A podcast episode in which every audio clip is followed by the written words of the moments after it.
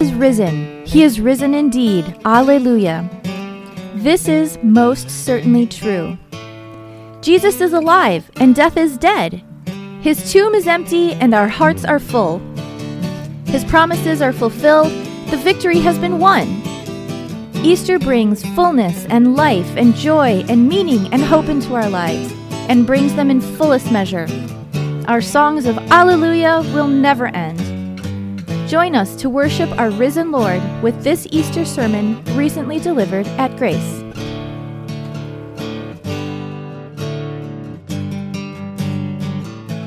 The first reading from the book of the prophet Jeremiah, chapter 23. This portion of Scripture is the basis for the sermon today. Woe to the shepherds who are destroying and scattering the sheep of my pasture, declares the Lord. This is what the Lord, the God of Israel, says to the shepherds who tend my people because you have scattered my flock and driven them away and have not bestowed care on them, I will bestow punishment on you for the evil you have done, declares the Lord. I myself will gather the remnant of my flock out of all the countries where I have driven them and will bring them back to their pasture, where they will be fruitful and increase in number. I will place shepherds over them who will tend them, and they will no longer be afraid or terrified, nor will any be missing, declares the Lord. The days are coming, declares the Lord, when I will raise up for David a righteous branch, a king who will reign wisely and do what is just and right in the land. In his days, Judah will be saved, and Israel will live in safety. This is the name by which he will be called the Lord our righteous Savior.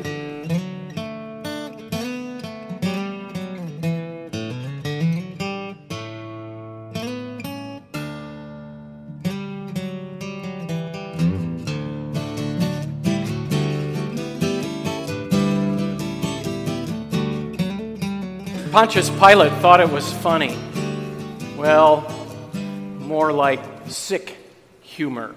What a hoot for him to take a poke at those religious fanatics who had been banging on his door early that morning, demanding the execution of a man who, in Pilate's not so humble opinion, simply spoke in riddles, riddles and was basically harmless. We Romans have allowed you Israelites self rule for the last 100 years, and you have had your Herods, but you keep clamoring for a royal so you can have this beaten, broken, battered traveling teacher.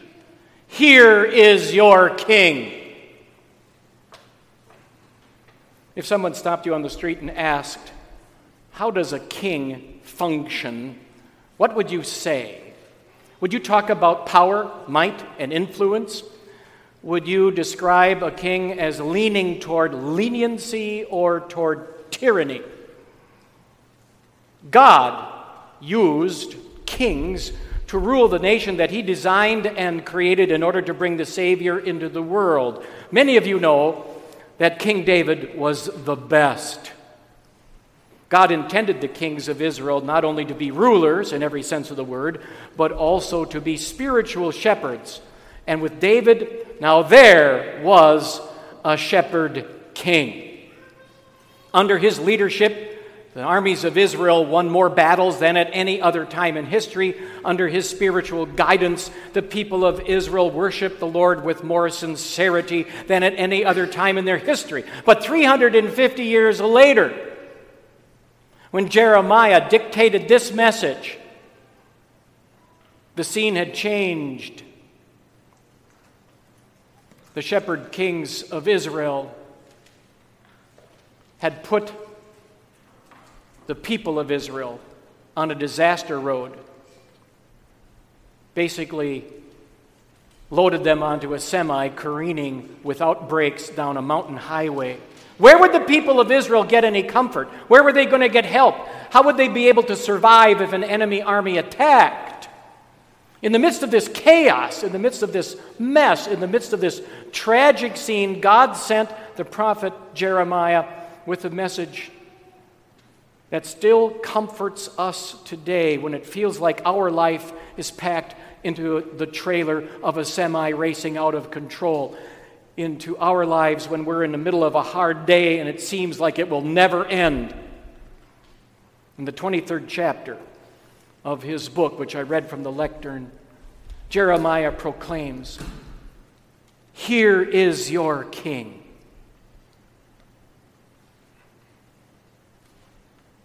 If you were reading the history of the nation of Israel for the first time, you might hope that the shepherd kings in Israel that followed David would pick up where he left off, enjoying a close personal relationship with God, tending to the spiritual needs of the people, fighting battles under God's direction.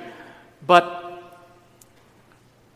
the scene turned out to go 180 degrees in the opposite direction. Out went dedication and devotion to God, in flew immorality, injustice, idol worship. The shepherd kings of Israel drove the lambs and sheep of God away from God's pastured promises.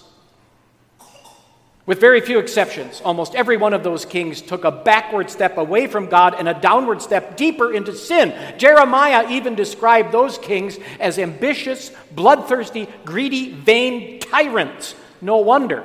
No wonder God spoke through Jeremiah and said, Woe to the shepherds who are destroying and scattering the sheep of my pasture. Therefore, this is what the Lord says to the shepherds who tend my people because you have scattered my flock and driven them away and have not bestowed care on them. I will bestow punishment on you for the evil you have done. Jeremiah had the unpleasant task of unloading that announcement right under the noses of the kings and in the ears of the people, and his prophecy came true. When God said, That's it, that's enough, I am done with these wicked rulers in Israel, he wasn't kidding. God allowed the Babylonian army to roar through the land like a buzz saw. They not only deported skilled workers and tradesmen, they not only raided the national treasury, they not only destroyed the capital city, but they also cut off the family tree, the royal family tree of David. No more shepherd kings. The royal family tree of King David was a dead, lifeless stump. But the question that you and I need to ask is what does God's judgment on the ancient kings of Israel have to do with us today? The answer is nothing. Nothing if we have never taken God's goodness for granted. Nothing if we have been in the role of a husband and have imposed our will on our wife as though we are more important. God's judgment on those wicked kings means nothing if we have the role of spiritual leaders in the congregation and have never given the impression, my way or the highway. It means nothing if we have the spiritual welfare of children under our responsibility as parents and have always demonstrated the Lord's love with selfless love to each other. But if we have ever moved our agenda ahead of, others or even ahead of God's, then hear the word of the Lord through the prophet Jeremiah. God does not mess around with shepherd leaders who fall down on the job or who neglect their duties. In fact, God threatens spiritual leaders and actually all sinners who fall short of what he demands. He threatens sinners with the horror of his anger. And I don't know about you, but that scares my socks off. But the Lord God has a reason for unloading this announcement of threats and judgment.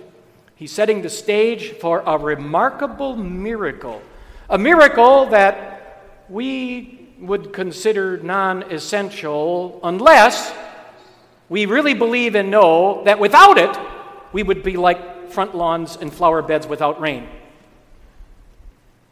The Lord said, The days are coming when I will raise up to David a righteous branch. When we moved into our home several decades ago, there was a tree stump in the backyard. There it sat, more gray than brown, lifeless, dead. Nothing was going to grow out of that dead stump. Nothing could. Eventually, we had someone dig it out. Who would ever believe that life could come out of a dead stump and not just a little sprig of green, but a mighty muscular branch? Both Mary, Jesus' mother, and Joseph, his not biological but legal father, were descendants of King David. And so, by birth and by legal right, Jesus is the righteous branch that comes from the dead stump of King David's royal line. That's the miracle. And not just a little tiny sprig, but a mighty muscular branch he is at that. With an even more wonderful descriptor, descriptor a righteous branch a pure and holy branch. The Lord said, I will raise up a righteous branch, a king who will reign wisely. Why is that such a big deal? Well, to reign wisely doesn't just mean to act with intelligence, but to bring prosperity and success. This is the fulfillment of God's miracle promise. And a branch would come out of a dead stump of David's royal family tree. Where the shepherd kings of Israel failed, Jesus succeeded with the heart of a shepherd. He knows what we need, and with the power of a king, he can give what we need. Splashed across all four gospel accounts in the New Testament is evidence of Jesus' compassionate heart to function as our shepherd king, caring for people, binding up wounded bodies and souls, listening, leading, helping, healing. So, where do you go for healing when you're hurting in your life. This coming Friday, right here at Grace Church in this worship space, we're going to have a memorial service. One of our members who passed away, and all the family and members uh, of the family and friends will be rejoicing because he's in heaven. How do they know that for sure? Because the shepherd king gave him eternal life at his baptism and now has given him perfect life in glory. Where does healing come from? When the virus of discontent and disappointment infiltrate a relationship. It comes from the shepherd king's forgiveness. Where does healing come from when we desire oneness and unity in the congregation, but it seems as though all the different opinions about pandemic protocol, protocols have been pulling us apart? We go for that unity for, to the shepherd king and the oneness and trust that we have in him alone, given to us by the Holy Spirit. God, through the prophet Jeremiah, identifies him as the righteous branch, pure and holy, who reigns wisely, but in addition to that, who will rule with justice and righteousness. He'll establish justice and righteousness in the land. That means he covers us and our wayward wandering as lost sheep. He covers that with his righteousness and was willing to be slaughtered on a cross so we aren't slaughtered in hell. That's Jeremiah's message for people who had their socks scared off by God's threats. That's Jeremiah's message for you. Here is your king, raised up for you.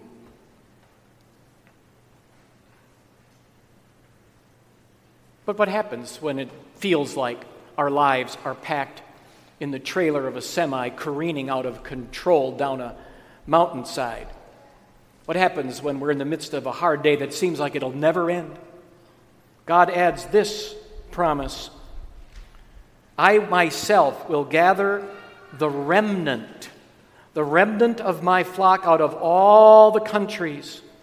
After the Babylonians had swept through the land of Judah and destroyed it and then taken the people to their country, it seemed as though the nation of promise, holding the promise of the Savior, it seemed as though that nation was going to disappear. And many of them forgot about the Lord. But God had not forgotten about them, nor had He forgotten His promise to keep a remnant of believers. And believe me, that word remnant gave goosebumps to the people who were paying attention.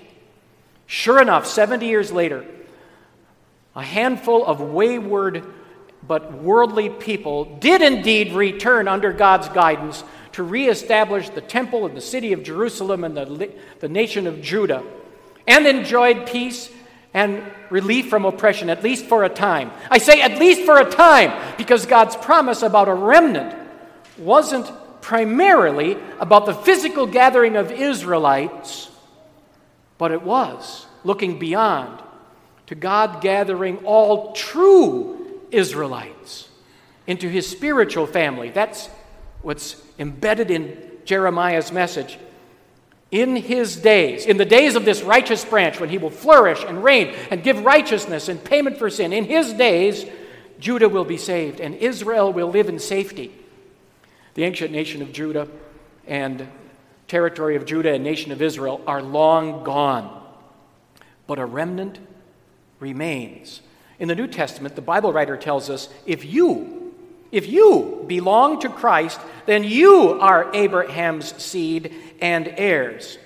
That means the Lord has raised up his righteous branch so that you will be saved and live in safety. But, Pastor, what if I get scared from a bullet zipping by from somebody's road rage? What if I keel over of a stroke? What if my kids get sick?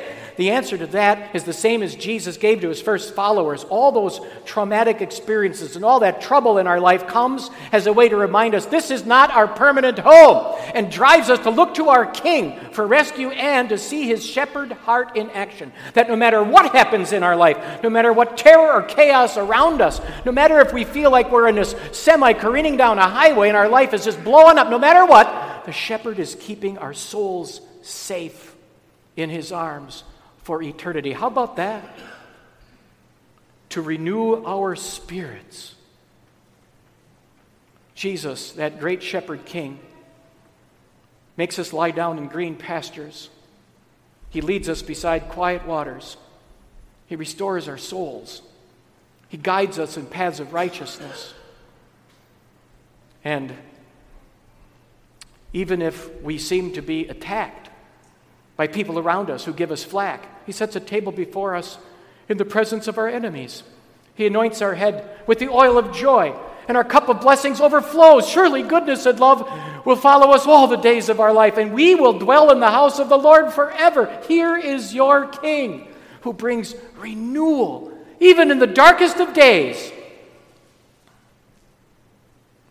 There are folks who grew up in a country with royalty, and they are quite familiar with what kings and queens do. We Americans are at a bit of a disadvantage in that regard. How do kings and queens function? But what if you ended up living in a country with a king?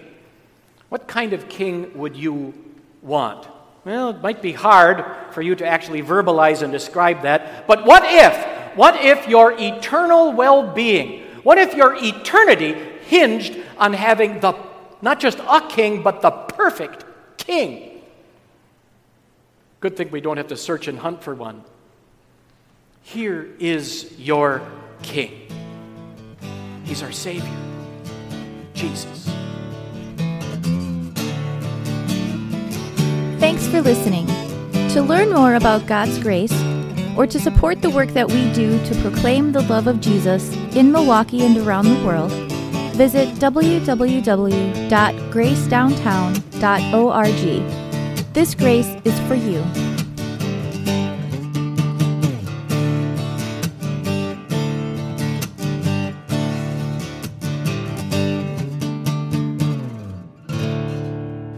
The Lord bless you and keep you. The Lord make his face shine on you and be gracious to you. The Lord look on you with favor and give you peace.